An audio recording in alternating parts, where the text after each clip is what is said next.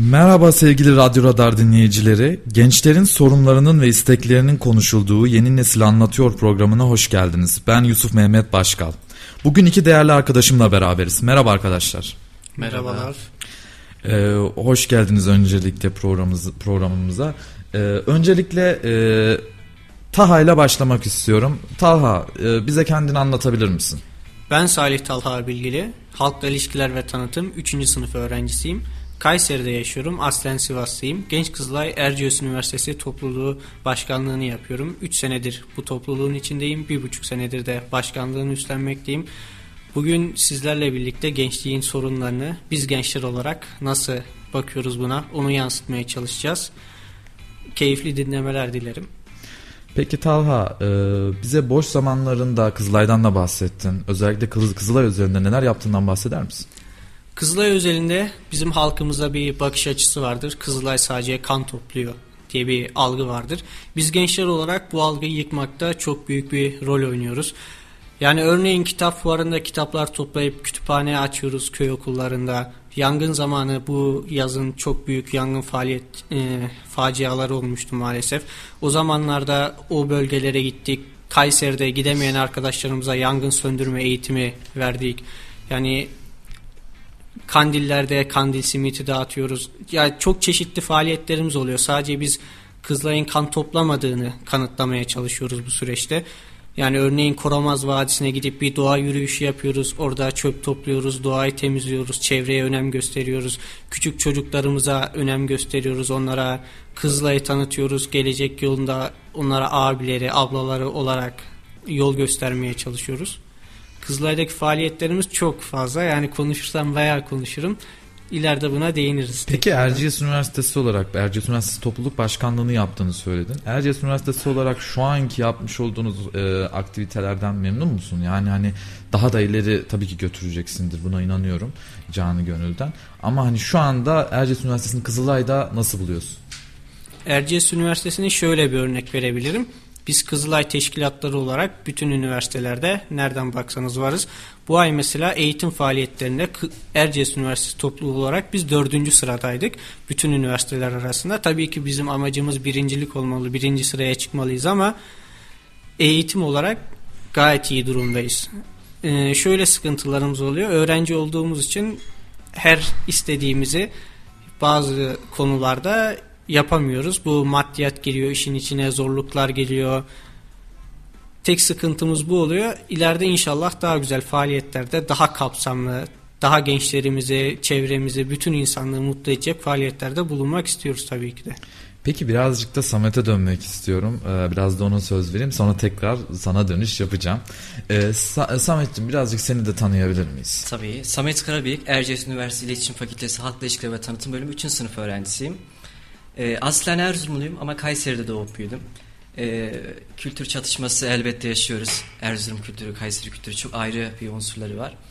E, ayrıyeten ben de Genç Kızılay Topluluğu Etkinlik ve Organizasyon Biriminde görev almaktayım. Boş zamanlarımda genelde e, babama destek çıkmaya çalışıyorum. Kendisi esnaf, e, market işletiyoruz. Çoğu vakitim genelde ya markette geçiyor ya da okulumuzda atölyemiz var. Muazzam Fikirler Ajansı diye. Orada genelde kreatif, kendimize yönelik, kendimizi geliştirmeye yönelik unsurlar elde etmeye çalışıyoruz. Özellikle gençliğe, gençlere yönelik veya gelecekte yapacağımız işlere yönelik uğraşlarla hitap etmeye çalışıyoruz. Peki Samet e, çok güzel bir şey yapıyorsun. Aynı zamanda e, Talha da çok güzel bir yani Kızılay'dasınız ikiniz de. Bu doğrultuda şeyi sormak istiyorum size. Sence sizce yani ilk senden başlayarak soracağım. Sizce gençlik neden e, şu anda umutsuz ve karamsız bakıyor? Karamsar bakıyor. Neden hani geleceğe umutla bakamıyor? Ee, Mutlu olması için ne olması lazım? Evet, evet. Bunları merak ediyoruz. Ee, şöyle ki öncelikle motivasyon sağlamamız lazım kendimize. Motivasyon sağlamadan bu unsurları elde edemeyiz. Bir insan bir uğraşla, bir çabayla bir şeyi sarf ettiği vakit onun sonucunu mutlaka elde etmek ister. Bu sonuca ulaşmak ister. Çünkü e, hani şöyle çok güzel bir söz vardır. Nasip gayrete tabidir diyor. Bizim nasibimiz gayrete tabidir her şeyden öte. Gayret etmeliyiz. Nasibimizin sonucunu beklemeliyiz. Lakin e, bu gayretin ötesinde bazen şöyle unsurlar olabiliyor. Bizim izimizin dışında çıkabilen unsurlar olabiliyor. O da nasıl? Şöyle ki örneğin Salih Talha e, gayret ediyor okul için, çaba gösteriyor, bir şeylere sarf ediyor. Kendini bir yerden bir yere alıp geliştiriyor ve geliştirdiği sürece güzel bir CV kasıyor. Bir kuruma gidiyor, bu kuruluşa gidiyor, bu kurumda, kuruluşta ardından atıyorum Ahmet. Ahmet de kendini hiçbir şekilde geliştirmemiş, hiçbir şekilde çaba sarf etmemiş. Ama Ahmet'in çevresinden ötürü hani klasik oluyor ya çok klasik bir cümle. Yani torpilin öne Evet. çıkması birazcık etkiliyor diyorsun. Kesinlikle amca dayı meselesi. Hani ben şundan çok sıkıldım açıkçası. Röportaj verirken e, bir amcanın benim yanıma gelip telefonunu çıkar muhabbeti beni çok sıktı. Bu şöyle de unsuru bize getiriyor. Peki virgül atmak istiyorum. Tabii. Yaşadın mı hiç öyle bir şey? E, şu anda yaşamadım ama bir parkta oturduğum vakitte e, bir amca gelip veya bir amca veya birden fazla amca sürekli nasihat vermiştir. Hani telefonunu çıkardan e, ziyade biz sizin zamanınızda ekmek bile bulamazdık. Hani çok iyi anlıyorum onları da. Çünkü geçmişte çok zor bir hayat yaşamış amcalarımız da, büyüklerimiz de. Bu çok geçmişten başlıyor. Çanakkale'den, Osmanlı'dan. Hani öteye girersek çıkamayız. Onlar da çok haklar. Çok büyük zor, zorluklarla yetişmişler. Hani e, bir ayakkabıya muhtaç kalmışlar. Ayrı mesele. Ama kuşak çatışması diyoruz ya. Kuşak çok farklı bir yere kaydı. Hani şu an Z kuşağından bahsediyoruz. Z kuşağı dijitalle, medyayla, iletişimle, e, telefonla, bilgisayarla sürekli içli dışlı. O yüzden hani geçmişte bunlar yoktu. Geçmişteki amcaları da anlıyoruz. Hani onların kalplerini de kırmıyoruz. Hani kırmamaya çalışıyoruz. Çünkü başımızın üstünde her zaman yerleri var. Sürekli de böyle olması gerekiyor. Onlar bizim için çok kıymetli. Ben her zaman şunu söylerim. E, 7'den 70'e her insanla konuşmamız lazım. Çünkü 7 yaşındaki bir çocuk, bir çocuk geleceğiyle alakalı bir cümle söylediği vakitte bizim bir ömrümüze bedel olabilir. 70 yaşındaki bir adam, bir yaşlı amca geçmişte söylediği bir cümleyle bizim gelecekte yine kuracağımız hatalarımızdan ders çıkarmamıza sebep olabilir. Aslında gö- görmüş geçirilmişlik de çok önemli bu Evet, konuda. Yani baktığın zaman mesela bugünün gençleri geleceğin yaşlıları bahsettiğimiz üzere Evet, kesinlikle. geleceğe yön verecek insanlar. Evet kesinlikle. Geçmişteki gençler yani de şu andaki yaşlılar oluyor. Onlar da bugüne yön vermiş insanlar. Evet. Tabii ki hani e, teknoloji de ilerledikçe yaşam çağı dediğin gibi e, işte kuşak çatışması özellikle şimdi şu anda bahsedilen Z kuşağıyla e, bir alt kuşağın arasında dağlar kadar fark var. Yani o 96 95 o kuşakla 2001 2002 kuşağının gerçekten arasında hani çok fark var. Aile bağı olsun. Ya birazcık daha özendikleri kültür, e, izledikleri dizilerden ötürü izlendik. Ya biz de hepimiz de dizi izliyoruz. Evet. Ama e, özellikle bazı internet platformlarından izlediğimiz dizilerden ötürü o çağdaki insanlar birazcık daha kayıyor zaten. Hani değişim oradan başlıyor. Ama tabii bu e, iyi yönde ya da kötü yönde nasıl olur gelecekte tabii ki göreceğiz. Evet ya şunları da eklemek istiyorum. Ee, geçmişten de gelecekten de büyük dersler çıkarmalıyız. O yaşlı insanlar hani telefonu çıkar diyor ya hiçbir art niyeti yok aslında o insanların. Hani art niyeti de olabilir bazı konularda. Çünkü bazen dozu aşabiliyorlar. Dozu aşabiliyorlar. Böyle de bir gerçeklik var. Bunu da göz ardı edemeyiz. Ee, bu dozu aşmadan bu e, saygıyı özellikle saygıyı koruyarak birbirimize sürekli iletişim halinde kalmalıyız. Hani diyoruz ya kuşak çatışması kesinlikle ben kendi adıma is- istemiyorum. Hani 15 yaşındaki bir genç 60 yaşındaki bir amcayı gördüğü vakitte kaçmamalı. Telefonunu çıkaracak mı veya bana zorbalık edecek mi diye kaçmamalı. Oturup hasbihal etmeli ki bir sonuca ulaşmalı. Aslında çok güzel bir yere değindin. Şu anda e, aslında en büyük so- sıkıntılardan biri de bu sokak röportajlarında e, gençlerle e, ileri yaştaki yaşlıların, amcaların, teyzelerin birbirine e, çatışması aslında. Orada genç bir şey konuşurken oradaki yaşlı kişi farklı bir şey söylüyor. Aradaki çatışma zaten işi etkiliyor. Yani bugünkü telefon mevzusunu biliyorsunuzdur. Evet, o videoda videoyla çıktı. Yakın zamanda da İstanbul'da e, bir kızın öyle bir videosu olmuştu. Evet. Bir kadın e, telefonunu çıkar ne kadar kullanıyorsun işte niye dert ediyorsun falan gibi şeyler oldu. Tabii bunlar güzel çatışmalar ama belli yerden sonra tadı kaçıyor aslında. Kesinlikle. Yani- Dozajını bilmek lazım. Evet dozunu bildikten Evet. sonra e, sıkıntı yok. Aynen çünkü iletişime aç bir toplumuz. Hani millet olarak çok duygusal bir milletiz. Hani bir unsur olduğu vakitte hepimiz bir bayrak altında bir vatan uğruna, bir millet uğruna birleşebiliyoruz. Bu çok güzel bir şey ama bu kuşak çatışmasını bizlerin 7'den 70'e aşması lazım. Bu çok önemli. Herkesin birbirine saygı gösterme zorunluluğu vardır. Zorunluluğu vardır. Tabii bu karşılıklı olan iletişim dahilinde olan unsurlar. E, umarım bundan sonraki süreçte kuşak çatışmasının daha az olduğu bir gelecek bizleri bekler. 7 yaşındaki çocuk da 70 yaşındaki yaşlı bir amcamız da ne diyeceğini, nasıl konuşacağını, e, nasıl bir hayat süreceğini bilmeli ve bu vatan için, bu millet için, e, bu topraklar için bir şeyler yapmamız şart. Bunun üzerine çalışmamız gerekiyor. Daha çok telefonu çıkar, şunu yap, bunu yap demekten ziyade gelecek için ne yapabiliriz bunları beyan Tabii ki yani etmemiz sen lazım. bu ülke için neler yaptın, neler yapmak istiyorsun. Bu ülke için hayallerin neler? Çünkü hani sonuçta şu, şu sıralar daha çok bir 20 yıllık süreç içerisinde beyin göçü çok fazla arttı ülkeden. Evet. Neden bu beyin göçünü engellemek yerine işte bu tarz muhabbetlerle karşı karşıya olduğumuzu çözmemiz gerekiyor aslında. Kesinlikle. Yani bunu çözersek gençliğin özellikle şimdi bugün Amerika'da Silikon Vadisi diye bir yer var. Ee, orada bir sürü Türk genci var çalışan. Evet. Neden oraya gidiyorlar ama Türkiye'ye faydası dokunmuyor? Ya da ne bileyim bir sürü bilim adamı var. Neden Türkiye'de değil de Amerika'da? E, bugün hani aşıyı üretenlerden biri e, Türk biliyorsunuz. Evet. Türk bir aile. E, bu aile neden Türkiye'de değil de başka bir ülke için yapıyor? Bunların araştırılması ve geleceğe yönelik dönelik bunların düzeltilmesi gerekiyor aslında. Kesinlikle büyüklerimize çok iş düşüyor. Siyasetçilerimize çok büyük uğraş düşüyor bu konuda. Hani kendileri e, taşın altına ellerini değil gençlik için gövdelerini sokması lazım. Çünkü bizim kurtuluşumuz gençlikten ibaret. Yani bizden ibaret. Bu da büyüklerimizden geçiyor. Büyüklerimizden Atatürk de geçiyor. demiş ya gençlik e, gençlik yeni nesil sizin eseriniz olacaktır diye gençliğe bunu söylemiş. O yüzden hani e, tabii ki Türkiye yönlendiren aslında ilerideki ileri yaş insanlar değil bugünün gençlerinden geçiyor. Kesinlikle. Türkiye ne kadar iyi olacaksa bugünün gençleriyle. Hani bugünün gençleri bilgisiz, donanımsız olduğu sürece Türkiye bir adım bile ileri gidemez aslında. Evet. Onun için de donanım şart. Yani sırf dizi, film, oyun gibi değil de e, birçok araştırmalar yapılmalı. Yani bugün mesela halkla ilişkiler sektöründesiniz. İkiniz de halkla ilişkiler öğrencisiniz. Ben gazetecilik e, okuyorum. E, gazetecilik okuduğum için de bu yönde hani araştırmanın e, benim ilk üniversitemde halkla ilişkilerdi zaten. E, araştırmanın ne kadar önemli olduğunu, bir araştırmayı yaparken nelere dikkat edilmesi gerektiğini az çok hani hepimiz hakimiz. O yüzden hani araştırma yapılması çok önemli belli konularda. Kesinlikle. Bunu da geliştirmek önemli açıkçası. Birazcık da bu konuda Taha'ya dönmek istiyorum. Onun da söyleyecekleri vardır. E, Taha, e, Samet çok güzel bir bakış açısıyla baktı bu konuya. E, senden de bu konudaki yorumlarını bekliyoruz. Yani dediğiniz gibi Samet arkadaşım gayet konuyu güzel özetledi ama ben de bir şeyler ekleyeyim. Biraz önce siz de belirttiniz beyin göçü diye. Yani sosyal medyada ben şey görüyorum. Türkiye bir doktor kaybetti ama Almanya bir kasiyer kazandı. Türkiye bir mühendis kaybetti ama Amerika bir yani demeye utanıyorum çöpçü kazandı tarzı söylemlerde bulunuyorlar.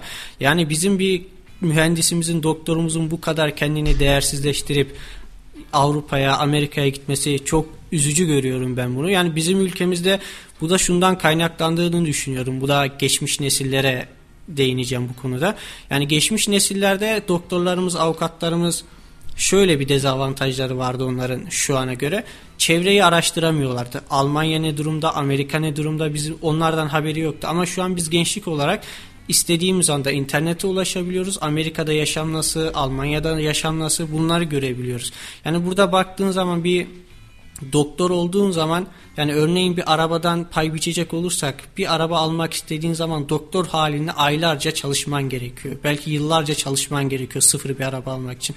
Ama Almanya'ya, Amerika'ya gittiğin zaman yani bir kasiyer olsan bile iki ayda, üç ayda ikinci elden yani kullanılır güzel bir araba alabiliyorsun. Buradaki hayat pahalılığından dolayı biz doktorlarımızı, mühendislerimizi yani sizin dediğiniz gibi aşıyı bulan bilim adamlarımızı maalesef kaybetmek zorunda kalıyoruz.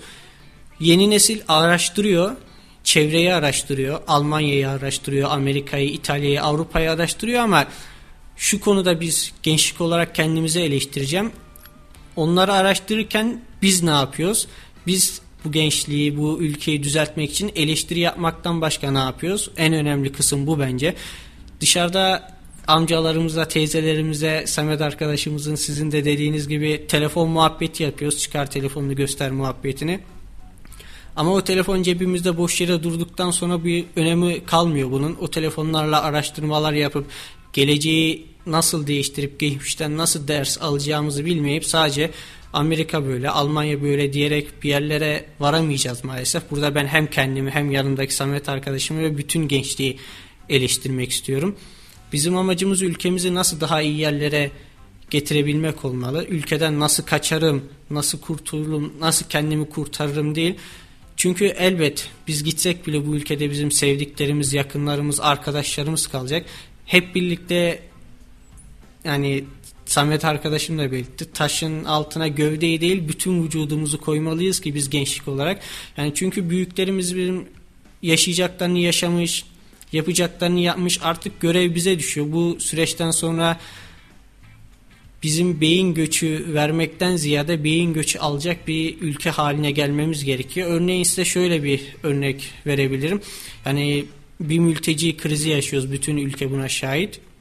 Ve gelen Suriyelilerden yani tam sayısı belli değil 8 milyon 9 milyon Suriyeli geldi deniliyor resmi olmayan şey sayılara göre. Ama gelen bu Suriyelilerin hepsi neredeyse vasıfsız gelen Suriyeliler bir becerisi olmayan kayda değer bir becerisi olmayan Suriyeliler ama Almanya'ya baktığın zaman İngiltere'ye baktığın zaman beyin göçü olarak doktor Suriyelileri, mühendisleri bünyesine katan bir politika izliyorlar. Biz sürekli beyin göçü vermekle birlikte ayrıyeten ülkemize de almıyoruz bunu. Bunu da yurt dışına kaptırmış oluyoruz. Aslında orada arada çok güzel bir söz söyledin. Dedin ki Almanya'yı, İtalya'yı, Fransa'yı gençler araştırıyor. Peki neden Türkiye'yi araştırmıyor? Aslında Türkiye'yi kendi ülkelerini araştırsalar e, çok daha farklı fikirler, yeni fikirler, Türkiye'yi geliştirecek şeyler bulabilirler. Yani bugün yıl 2022 biz yerli arabayı 2023'ten sonra banta koymayı düşünüyoruz. Ee, ama bunu daha önce Almanya'dan işte Alman bir usta Mercedes'i çıkararak yapmış. İşte Audi'yi çıkararak yapmış. Bunu Türkiye 20 yıl, 30 yıl, 40 yıl önce yapmadı da neden şu anda yaptı? Yani aslında bu konuda kendimizi dediğin gibi, söylediğin gibi araştırmamız gerekiyor. Yani bizim Almanya'ya, Fransa'ya, Amerika'ya, İngiltere'ye ben burada şunu çalışırım, şunu yaparım. Dan ziyade Türkiye'de ne yaparsam başarılı olur araştırması yapmamız gerekiyor. Aslında en büyük etken o. Yani e, bence gençlerin, bu ben de dahilim, gençlerin Türkiye'deki eksiği araştırıp ona göre hareket etmesi gerekiyor. Yani bugün tabii ki insanlar herkes 7'den 70'e yorum yapacak. Geleceğe, geçmişe bununla ilgili yorumlar yapacak. Bu çok önemli. E, ama e, fikir özgürlüğü bu ülkede var. Ama bunun yanında da az önce bahsettiğimiz en önemli husus Türkiye'yi geliştirmek için araştırma şart. Araştırmanın olduğu yerde zaten Türkiye aslında gelişecek. Peki e, sana bir soru daha sormak istiyorum Talha. Hedeflerin doğrultusunda Türkiye'de değiştirmek istediğin ne var? Yani sohbetimizin başında ilk dedik bunu. Ülkemizde bir torpil sıkıntısı yaşıyoruz. Yani ne kadar çabalarsan çabala, emek verirsen ver. Ama bir süreden sonra bir yerde bir tanıdığın, dayın olmadığı sürece işlerin elbet zora girmiş oluyor. Ya biz gençlerin bu konuda geleceğe bakış açısında umudu kalmamış oluyor. Yani ne kadar çabalarsam çabalayayım bir tanıdığım yoksa bir yerlere gelemeyeceği algısı insanın ne motivasyonu bırakıyor ne heyecan bırakıyor içerisinde. Bunu değiştirmek isterdim ben ülkemizde. Peki bu e, torpil olayını bir kenara bırakırsak Türkiye'yi değiştiririm. Ben bunu yaparsam Türkiye değişir dediğin ne var? Yani çok güzel bir adalet sistemimiz var bizim. Türk adaleti. Ama bu kişiden kişiye ben değişmesini istemezdim bunun. Herkese eşit olmasını, kul hakkının yenmemesini isterdim. Adalet sisteminde yani biraz daha ipleri sıkıya alırsak insanların, vatandaşların bir şeylerin önüne geçebileceğini düşünüyorum ben. Yani torpil yapıldığı zaman torpilden gidiyoruz. Oradan örnek göstereyim. Ben herhangi bir cezası olduğunu düşünmüyorum şu an. Çünkü hiçbir muadiline rastlamadım. Torpil yapıldığı için yapana da yapılana da böyle herhangi yaptırım uygulandığını görmedim. Yani bu konuda işleri sıkıya almak, insanları bunu yapmamaya, yani normal uyararak yapmıyorsa söyleyince yapmıyorsa tabi utanması da yoksa bir süreden sonra elbet bu insanlara bir ceza vermemiz gerekiyor. Eğer onu en azından uygularsak bir şeyin önüne geçmiş oluruz. Yani bu domino etkisi yaratıyor bir süreden sonra. En ufak bir değişiklik büyük çaplı değişikliklere sebep oluyor. Bir ülkemizde torpilin kalkması insanların daha heyecanlı, daha motivasyonlu olmasını sağlıyor. Yani liyakat diye bir şey var. Mesela bir fabrikaya bir insan alınacağı zaman işini bilen insan yerine torpilli alındığı zaman orada işleyiş yavaşlıyor, üretim yavaşlıyor, ihracat yavaşlıyor. Her türlü domino etkisiyle bu silsile halinde kötülükler silsilesi oluyor. Ben bunu değiştirmek isterdim en baş olarak. Peki e, biraz da tekrar Samet'e dönmek istiyorum. Samet e, sence gençliğin ve öğrencinin sorunları neler? Ee, en büyük En baş sorun. en baş sorunu kesinlikle maddiyat olayı. Yani her seferinde maddiyat unsuruna çıkıyoruz. Ee, ellerinde somut bir şey olmadığı vakitte gençlik kendine yetecek unsurları bulamıyor maalesef. Bu da kendilerinde motivasyon kaybına sebep olabiliyor. Bu motivasyon kaybına sebep olduğu vakitte bir çıkmaza sürükleniyor. Atıyorum acı çekiyor. Ee, acıdan kastı da şu ben her zaman şunu söylerim. Ee, acı insanı olgunlaştırır. Acı insanı olgunlaştırır. Bu çok önemli bir şeydi benim için. Seni öldürmeyen zehir seni güçlendirsin. hesabı. Öldürmeyen Allah güçlendirir gibi bir söz aslında. Evet, evet. Ee, hani diyor ya Şemsi Tebrizi'nin çok güzel bir sözü var. Biri gelir seni sen eder, biri gelir seni senden eder diyor. Hayatımıza nice insanlar giriyor. Hani şu anda e, Talha arkadaşımla bir dostluğumuz var, bir arkadaşımız var senelerdir. Onun bana etkisi çok büyük, benim ona etkim çok büyük. Hayatımız boyunca da bu böyledir. Öğrencilik yıllarımızda kendi adımıza örnek verirsek birçok olay yaşıyoruz. Maddiyat unsuru, e, aşk olayı mesela gençliğin en büyük uns- unsurlarından biridir bence aşk olayı. Çünkü e, çok ince bir çizgi. Çok ince bir çizgi. Kullanmasını bilmek lazım aslında bu dozajı. Çünkü e, aşk kavramı artık bizde şöyle lanse ediliyor. E, çok özür dilerim cinsel ilişki veya cinsel obje gibi lanse edilebiliyor bazı kavramlarda, bazı unsurlarda. Ama e, bunun çok ötesinde bir şey. Aşk dediğimiz unsur hakikate bağlayan unsur. Çok önemli. E, gençlik, gençlik her şeyden öte e, kendi öz saygısını yitirmemeli. Kendi motivasyonunu, kendi duruşunu, kendi karakterini iyi bilmeli. Hani dedim ya en başta acı çekme olayı, aşk unsuru vesaire. Hani seni öldürmeyen zehir seni güçlendirsin. Şimdi insan bu unsurları yaşayarak olgunlaşması lazım. Sırtındaki selesine bir şeyler koy- koyması lazım. İlk yaşadığımız olayla ikinci yaşadığımız olay çok farklı oluyor. İlk taşı kaldırdığımızda bir akrep çıkıyor. İkinci taşı kaldırdığımız vakitte o akrebe nasıl yaklaşacağımızı biliyoruz. Gençliğin dediğim gibi en büyük e, unsuru e, kesinlikle maddiyat unsuru ön planda. Bunun ziyadesinde, ziyadesinde bir de ayrıyeten e, hayatlarına yön vermeliler. Yani hayatımıza kendimiz adına yön vermemiz lazım. Böyle bir gerçeklik var.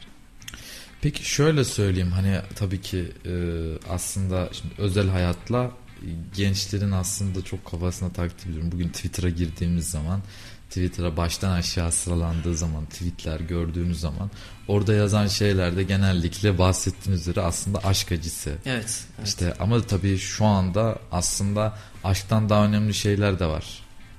Bunu Kesinlikle. tabii diyeceksin sen acaba aşka inancını mı yitirdin? Hayır ama e, burada daha çok e, birazcık da şu sıralar özellikle Türkiye'nin içinde bulunduğu durum aslında öğrencileri, gençleri herkese etkiliyor. Bu tabii bunun e, gelişimi az önce de bahsettik değişimi araştırmayla olacak. E, ama tabii ki duygusal da bakarsan sen de haklısın tabii ki bir sonraki işte bu iş hayatı olsun özel hayat olsun taşı kaldırdığında yılan çıkıyorsa bir sonrakinde akrep çıkar bir sonrakinde fare çıkar ondan sonra o sıkıntılar yok olur. Evet. E, tabii bu çok güzel bir şey böyle düşünmene e, çok mutlu oldum. E, ve hani tabii ki aslında yani şöyle sorayım ben sana bu konuyla ilgili aslında öğrenci olarak kendine bir öğrenci olarak öğrencinin yerine koyduğun zaman haklarını yeterli buluyor musun? Yapmış olduğun yaşam yaşam hakkı olarak öğrencilik bazında kendini yeterli buluyor musun? Bir bireyden ayrıldı. Öğrenci olarak düşün kendini. Hak, hakların adalet adaletli olduğunu düşünüyor musun? Ya kesinlikle e, yani bu konuda net bir şey söyleyemem ama hani şu, şu anki günümüz şartıyla bugünkü şartımızla e, elbette birçok unsur yetersiz. Öğrenci evinde kalan bir genç e, aylık 2000 lira kira veriyor. E, elektriğe %10 zam geliyor. Ev sahibi diyor ki elektriğe %10 e, zam geldi. Benim de %10 zam yapmam gerekiyor. E, öğrenci düşünmeden %10 zam yapıyor ve öğrenciyi bir külfete sokuyor, bir çıkmaza sürüklüyor. Bu da öğrencide müthiş bir motivasyon kaybı oluyor. Geleceğe karşı ümitsiz oluyor. Hani Salih arkadaşımın da bahsettiği üzere torpil meselesi şu anda günümüzde. Ben kendimi ne kadar geliştirirsem geliştireyim, ne kadar bir yerlere at, atarsam atayım, ilerleyen günlerde bir CV gönderdiğim bir kuruma e, hiçbir şekilde donanımsız bir insan girdiği vakitte amcası dayısı olduğundan ötürü e, kuruma rahat bir şekilde giriş yapabiliyor. Ama şunu da unutmamak lazım. Ben olaya her zaman e, şu gözle bakmaya çalışıyorum. Nasip gayrete tabi dedik ya. Biz gayret etmeliyiz. Gayret etmeliyiz, gayret göstermeliyiz. Nasibimizi beklemeliyiz. Ayrı mesele. Çok güzel bir ifade. Zaten şöyle baktığınız zaman dediğinde çok katılıyorum son derece. Ee, sen gayret edersen zaten hı hı. gayret ettikçe o meyveleri ağaçtan toplamaya başlarsın. Evet. Zaman evet. geçtikçe zaten bu ilerler. Hani bunu fark edemeyebilirsin. Gelişimini, kişisel gelişimini fark edemeyebilirsin ama 10 yıl sonra kendini istediğin yerde gördüğün zaman onu illaki anlayacaksındır. Kesinlikle. Peki Talha'ya dönmek istiyorum. Biraz uzun konuştuk. Söz vermek istiyorum Talha'ya da. Talha, e, Kayseri'de öğrenci olmak nasıl? Kayseri'de öğrenci olmak baya bir öğrencimiz var. 5 tane üniversitemiz var burada ama Kayseri bir öğrenci şehri kenti ben asla diyemem bu konuda. Yani dışarıya çıkıp şunu şunu yapalım dediğin zaman bulamıyorsun. Birinde buluyorsun, ikincide buluyorsun. Üçüncüde ya okey'e gitmek zorunda kalıyorsun ya bir kafede oturup muhabbet etmek zorunda kalıyorsun. Eğlence anlamında Kayseri bu konuda çok kısıtlı maalesef faaliyet anlamında çok kısıtlı. Ayrıca bizim Kayseri esnafımız Türkiye'de meşhurdur. Bunu hepimiz biliriz. Normalde insanların öğrenciye yardımcı olması gerekir. Ama bir yeraltı çarşına gittiğiniz zaman Kayseri örneğin bu öğrenci diye baktıklarında dur ben bunu daha kolay kandırırım diyorlar ve daha yüksek fiyattan bize ayakkabısını, eşofmanını satıyorlar, veriyorlar. Kayseri'de bu konuda öğrenci olmak zor. Yani ulaşımı çok güzel Kayseri'nin. Okula giderken herhangi bir sıkıntı yaşamıyoruz tramvay konusunda. Okulumuzun direkt içinden geliyor. O konuda hiçbir sıkıntı yaşamıyoruz ama dediğim gibi eğlence konusunda yani insan bir süreden sonra hayatı monotonlaştığı zaman bir enerji olmadığı zaman bir uğraşla uğraşmadığı zaman hayat enerjisiz düşüyor maalesef. Bu da her şeye yansıyor. Okul hayatına, kendi hayatına, ailesine yansıyor. Özellikle şehir dışından gelen arkadaşlarımız oluyor bizim. İstanbul'dan gelenler, İzmir'den gelenler olduğu zaman şoka uğruyorlar. Yani kasabadan köye inmiş gibi hissediyorlar. Farklı şekilde diğer illerimizi kötülemek istemem ama Niğde'den, Nevşehir'den gelen arkadaşlar da Kayseri bu konuda çok şey diyor. Ben Kayseri'de yaşadığım için bu bana yetersiz geliyor. Ben arkadaşlarımla dışarıya çıktığım zaman daha çok eğlenmek, daha çok bir yerlere gitmek, gezmek, görmek isterim. Maalesef bu konuda yetersiz kalıyoruz Kayseri olarak. Peki e, boş zamanlarında Kızılay'la ilgilendiğini söyledin. Aslında boş zaman demeyelim. Kızılay senin hayatın olmuş. Evet. Yani bu açıda. Kızılay'dan başka yapmış olduğun herhangi bir aktivite var mı? Spor olsun ya da ne bileyim işte gezmek, işte sinema, kitap okumak bu tarz şeyler var mı? E, bir hobiyle uğraşıyorum evde. Yani normalde hiçbir erkek arkadaşımda görmediğim bir hobi. Çiçek hobisiyle uğraşıyorum. Evde 74 tane çiçeğim var. Onları besleyip, büyütüp, aşılayıp onların gelişimini izliyorum. Yani insanın bir şeye dokunduğunu, bir canlıya dokunduğunu görmek insana çok büyük bir zevk veriyor, haz veriyor. Yani kendi ellerinde beslediğin, büyüttüğün bir şeyin gelişmesi insanı çok mutlu ediyor. Bu hobiyle uğraşıyorum. Yani ayrıyeten her Türk erkeği gibi futbol takip ediyoruz. Hangi takımız? Maalesef Fenerbahçeliyim. yani bu süre önceden bu soru her sorulduğu zaman elhamdülillah Fenerbahçeliyim derdim ama bu süreçte bunu kullanamıyoruz artık maalesef. Türkiye'nin %35'i şu anda cefa çekiyor aslında evet. Fenerbahçe'den dolayı. E, tabii 7 yıldır gelen gelemeyen bir şampiyonluk var. E, 11 yıllık bir Şampiyonlar Şampiyonlar Ligi'ne gidememe var. Yani tabii ki ama inşallah Fenerbahçe toparlanır. Tabii bütün takımlar toparlanır inşallah. Kayseri Spor'u izliyor musun? Yok Kayseri Spor'u şöyle şu sebepten dolayı iz- izleyemiyorum. Kayseri ile Fenerbahçe arasında her zaman bir gerginlik oluyor. Sebebini anlamadığım şekilde. Son maçta da Kayseri Spor Fenerbahçe'yi Evet eledi 90 biliyorsun artı ki 4'te maalesef elenmiştik. İstanbul'da. Yani inşallah tabii ki spor çok önemli. Spor hayatın her her yerini tutan bir şey. Ben e, futbolun yanında ben basketbolla da çok ilgileniyorum mesela. Basketbol maçlarını izlemeye çalışıyorum sürekli. Yani Fenerbahçe bu konuda çok iyi. E, tabii ki Euroleague'de de e, iyi bir giden bir serisi var Fenerbahçe'nin. Bunun yanında tabii işte e, Galatasaray olsun. Galatasaray da şu an zor zor günler geçiriyor. İnşallah yani üç büyük takım hak ettikleri yerlere tekrar gelirler de lig e, daha böyle heyecanlı, daha güzel geçer. Çünkü hani tabii ki Anadolu'dan da bir takımın e, heyecanlı geçirmesi önemli aslında ama e, Türkiye'de bilinen 3 takım var. Hani bu konuda başarıyı kendine borç bilmiş, sürekli başarı kovalayan 3 takım var. Bu 3 takımın tabii ki başarılı olmasını isteriz. Ya bir de şöyle bir şey var. Siz de dediniz Türkiye'nin %35 diye. Fenerbahçe mutlu olunca o %35 de mutlu oluyor. Mesela Anadolu'dan bir kulüp mutlu olduğunda bu %1'ini ikisini etkiliyor.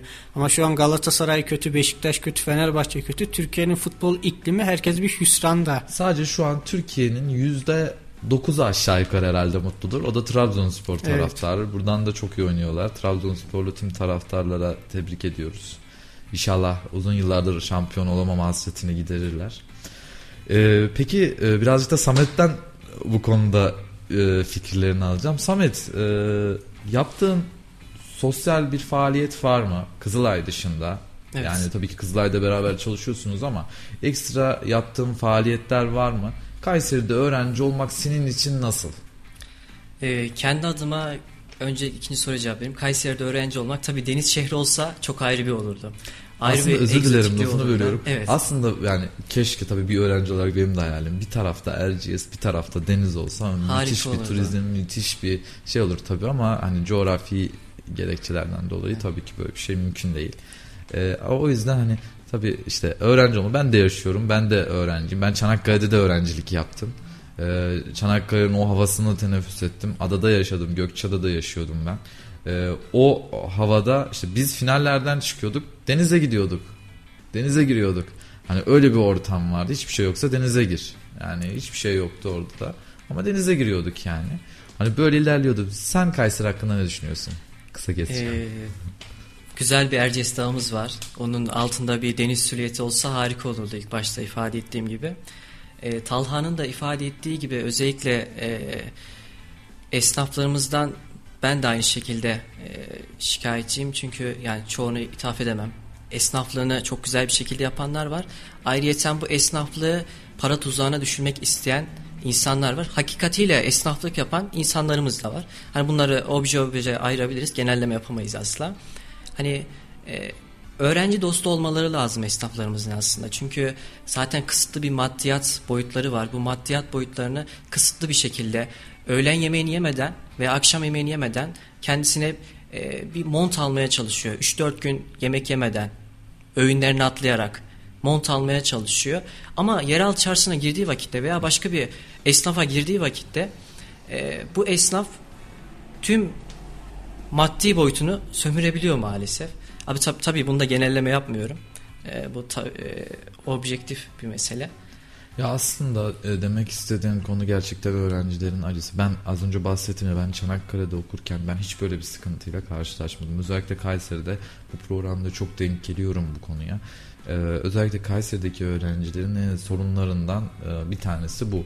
Ama Çanakkale'de e, ben yaşarken bize siz öğrencisiniz işte tavuktan çıkan yumurtaları bir kutuya koyup siz öğrencisiniz diye getirenler işte yemek yapıp getirenler hani işte yolda görüp işte ya siz açsınızdır öğrencisinizdir deyip de alışveriş yapanlar destek olanlar yardımcı olanlara çok denk geldim ya özellikle aslında işte batı kültürüyle Anadolu kültürünün karşılaştırılması Evet. gibi olacak ama hani Ege bölgesindeki o kültürle Akdeniz bölgesindeki hatta doğudaki kültürle İç Anadolu'daki kültür çok farklı. Yani tabii Güneydoğu'da da insanlar işte özellikle Adana'dan e, Adana Akdeniz bölgesinde ama Adana'dan başlayıp Hatay, Urfa, Antep buralarda insanların ne kadar yardımsever olduğunu aslında tüm, tüm Türkiye bunu biliyor. Öğrencileri özellikle ön planda tuttuklarını. E, keza tabii ki İç Anadolu bölgesinde bulunan Eskişehir, Ankara buralarda da öğrenciler çok e, ön planda.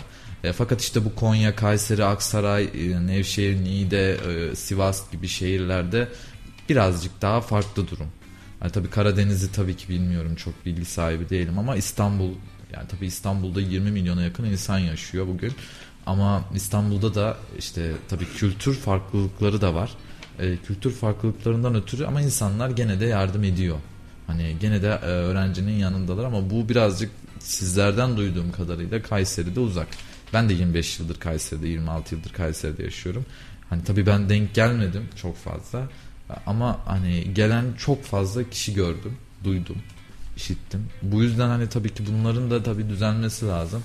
Öğrenci bir gelir kapısı değildir. Öğrenciye destek olmak lazım Kesinlikle, yani. evet. Tabii ki de öğrenci bu ülkeyi bu ili kaldıran kalkındıran bir unsur. Fakat hani bunun yanında da öğrenciye de yüklenmemek lazım. Tabii ki yani baktığın zaman öğrencinin geliri yok. Ee, rahat geçinmek için aynı zamanda bir kafede çalışıp okuyan öğrenciler var. O bile yetmiyor bazı zamanlarda. Hani bu tabii ki günümüz Türkiye'sinin en büyük sorunlarından biri. Öğrenci rahat okuması gerekirken okuldan çıkıp işe, işten çıkıp okula gidiyor. Bu en büyük etken aslında. Peki daha 10 yıl sonra kendini nerede görüyorsun? 10 yıl sonra kendimi sürekli gençlikten bahsettik buradaki söyleşimizde. Gençliği yetiştiren bir insan olarak, bir akademisyen olarak kendimi görüyorum. Hayallerim o doğrultuda.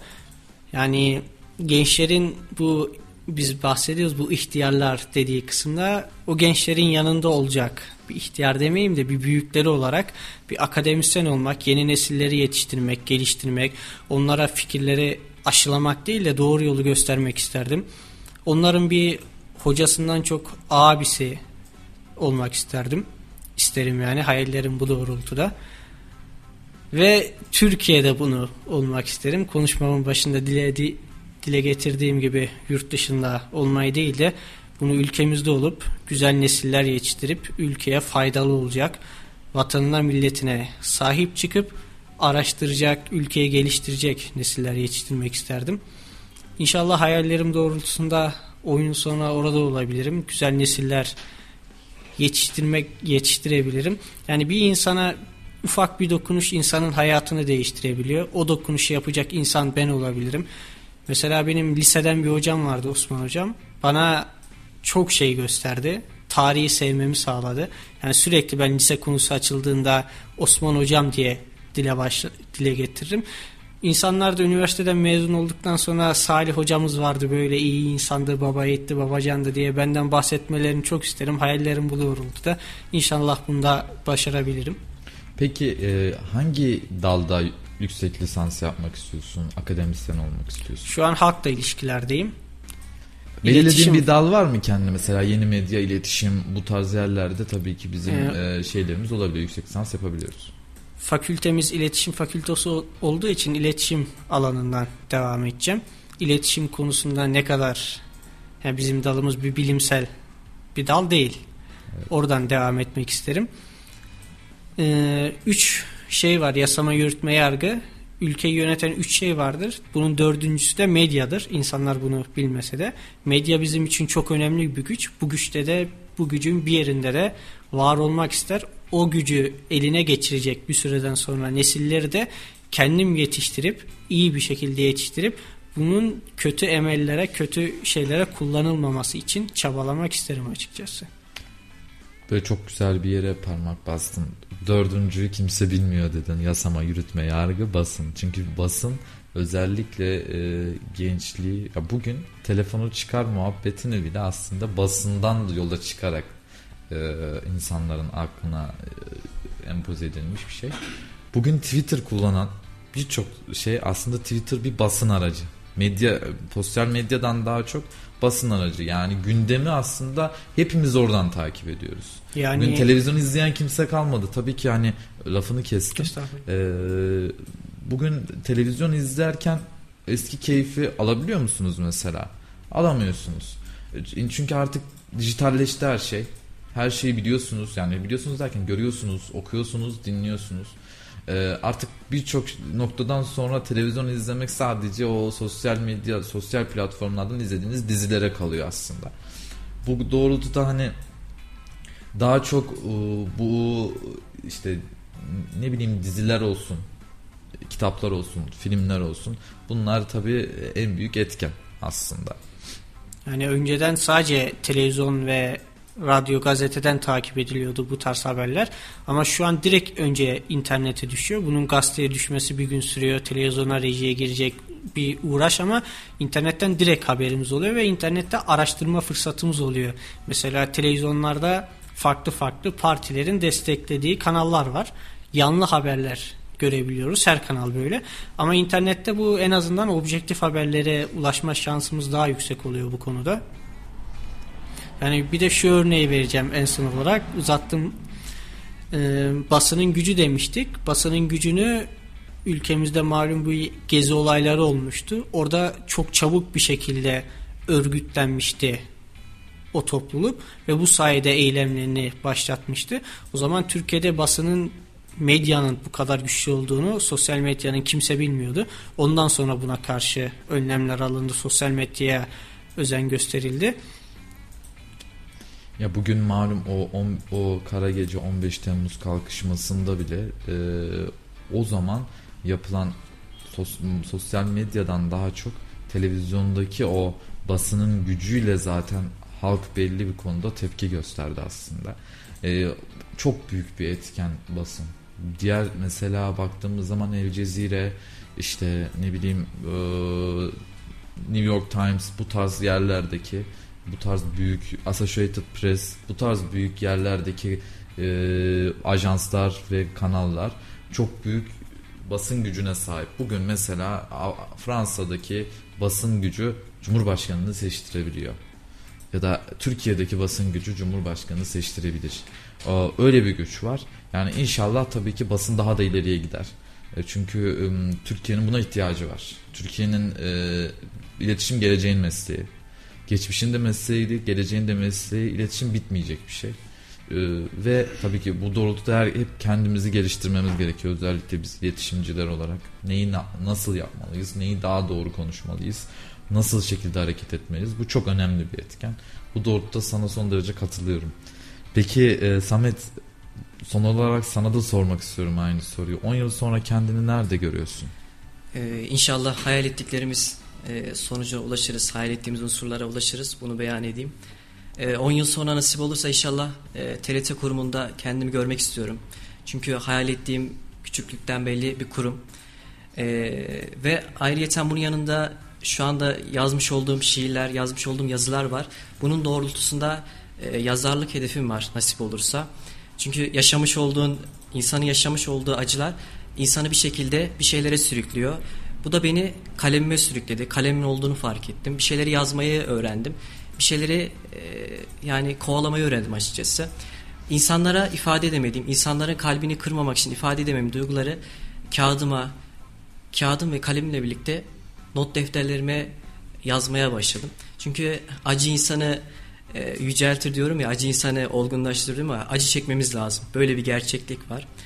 E, bu doğrultuda e, insanlara ilerleyen günlerde çok güzel bir kitap bırakmayı amaçlıyorum. Konumuzun en başında dedi ya kuşak çatışması var diye. İletişim dairesinde görev yapmak istiyorum.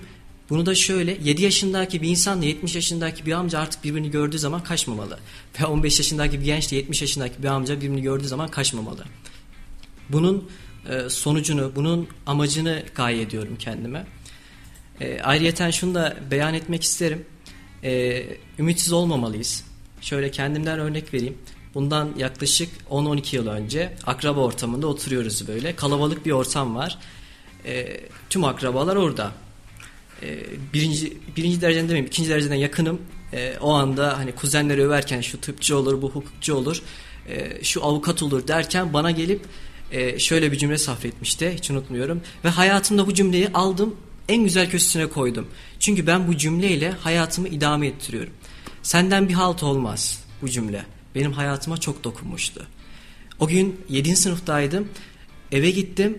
7. sınıfta 11-12 yaşındaydım ama o gün hayatım benim için 10 yıl olgunlaştı. Şunu dedim kendime, kendi hayatım için, kendi geleceğim için, kendi ailem için bir şeyler yapmalıyım. İnsanlar beni bu denli istemezken, insanlar benim bu denli kötülüğümü isterken ben kendime neden kötülük yapayım? Ben kendimi neden olumsuzluklara sürükleyeyim? Kendi geleceğim olsun, kendimi güzel bir şey geliştireyim, kendimi güzel bir şey idame ettireyim. Hakikatle, hakla buluşayım. Bunlar çok önemli. Hani bize şöyle bir şey var, şükürsüzlük var. Had safhada bu. Bu çok had safhada. Hani gençlik olarak bunun da bir gerçekliği var. Hani herkesin dinine saygımız sonsuz. Şükürsüzlük had safhada. Şükür etmesini bilmeliyiz. Elimizdeki amaçlarla, elimizdeki gayeyle, elimizdeki somut nesnelerle bir yerlere varmalıyız. Böyle bir e, unsurla yaşamalıyız. E, üniversite birinci sınıfta 2019 yılında e, Aralık ayında e, Ratem Korsan'la mücadelede Türkiye'de televizyon ikincisi olduk. TRT tarafından ödül almaya hak kazandık ve e, o gün şöyle bir şey yaptım. Hani saygısızca değildi, asla saygısızca değildi. E, kesinlikle saygımı e, bozmam bu konuda. İstanbul'a gittik geldik. Onu bana söyleyen akrabama gidip önce elini öptüm. Güzel bir şeyle konuştuk. Onu göstermiştim. Ve gözleri dolmuştu onun da. Hani çünkü geçmişte söylediği cümleyi ona hatırlattım. Bu bende bir yerlerde kalmıştı. Bir yerlerde kalmıştı yani bu. Aslında e, akrabaların hani bunu da aslında ben nispeten yaşadım. Akrabaların en çok bunu söylemesinin sebebi daha sonra sorduğun zaman seni kamçılamak, seni daha evet. da yükseltmek istediği için, sende potansiyel gördüğü için söylediğini söylüyor ama bazı insanlar bu durumda düşüyor. Yani hani bulunduğu e, konumdan ra, e, hani nasıl anlatayım? Bulunduğu konumdan daha da aşağı inebiliyor. Moralman demonize olabiliyor. Yani bu aslında kötü bir şey. Aslında bu gelen geçmiş kültürün en büyük sıkıntısı. Kesinlikle katılıyorum. Genelde ben şöyle ifade ederim. E, çok özür dilerim. Akraba değil de akbaba topluluğu diye ifade ederim maalesef. Çünkü e, insanlar senin ve ailenin iyiliğini kesinlikle istemiyorlar. Hani şunu söylerim sana sen lazımsın bana ben lazım. Sen iyi olursan herkes iyi olur. Ben iyi olursam herkes iyi olur. Biz, Ama sadece sen iyi olma. Evet yani hepimiz iyi olalım. Böyle de bir gerçekliği var. Hepimiz iyi olalım. Ee, kendi kıymetimizin, kendi ailemizin kıymetini bilelim.